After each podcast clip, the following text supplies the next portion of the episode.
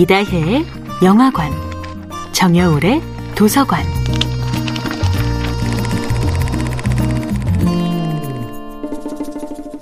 안녕하세요. 여러분과 아름답고 풍요로운 책 이야기를 함께하고 있는 작가 정여울입니다. 이번 주에는 앙드레지드의 소설 전원교양학과 함께합니다. 피그말리온 효과는 간절히 바라면 이루어진다는 달콤한 희망을 상징하지만 한편으로는 지독한 콤플렉스가 될 수도 있습니다. 자신이 창조한 아름다운 조각상에 생명이 깃들게 하고 자신을 사랑하도록 만드는데 성공하는 피그말리온. 그의 욕망 깊숙한 곳에는 내가 창조한 것이 내 명령을 따라야 한다는 집착이 숨어 있을 수도 있기 때문입니다. 좁은 문과 함께 앙드레지드를 일약 세계적인 작가로 발돋움하게 만든 전원 교양학. 이 작품은 멀리서 보면 한 남자가 한 여자를 구원하는 이야기로 보입니다. 전원 교양학의 목사는 문명의 빛을 경험하지 못한 맹인 소녀를 교양이 넘치는 숙녀로 빚어냅니다.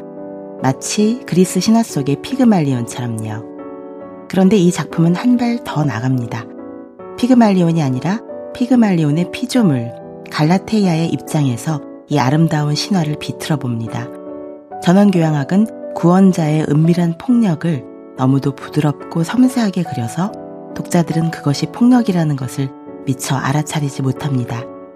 맹인 소녀를 향한 목사의 헌신은 더 없는 사랑과 자비의 목소리로 포장되어 있기에 일방적인 사랑이라는 사실이 철저히 은폐됩니다. 남자 주인공은 존경받는 목사이며 책임감 강한 아버지고 아내를 존중하는 남편이었습니다. 그는 죽어가는 노파를 보살피러 갔다가 그 집에 함께 살고 있는 눈먼 소녀 제르트리드를 발견합니다. 목사가 도착했을 때 노파는 이미 사망한 뒤였습니다. 홀로 남은 소녀는 마치 문명의 이기를 한 번도 경험해 본 적 없는 늑대 소년 같았지요. 목사는 신의 사랑을 한 번도 느껴보지 못한 그녀에게 자신이 매일 만끽하고 있는 신의 사랑을 나누어 주려 합니다. 목사는 그녀를 구할 수 있는 사람은 자신밖에 없다고 느낍니다. 그는 고민하지 않고 곧바로 아이를 집으로 데려갑니다. 집에는 육아와 살림에 지칠 대로 지친 아내 아멜리가 기다리고 있습니다. 남편에게는 자선이지만 아내에게는 부담인 맹인 소녀와의 뜻하지 않은 동거.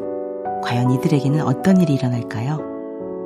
맹인 소녀의 세상 속에서 어둠을 물리쳐줄 목사의 사명감은 과연 사심없는 자비였을까요? 정여울의 도서관이었습니다.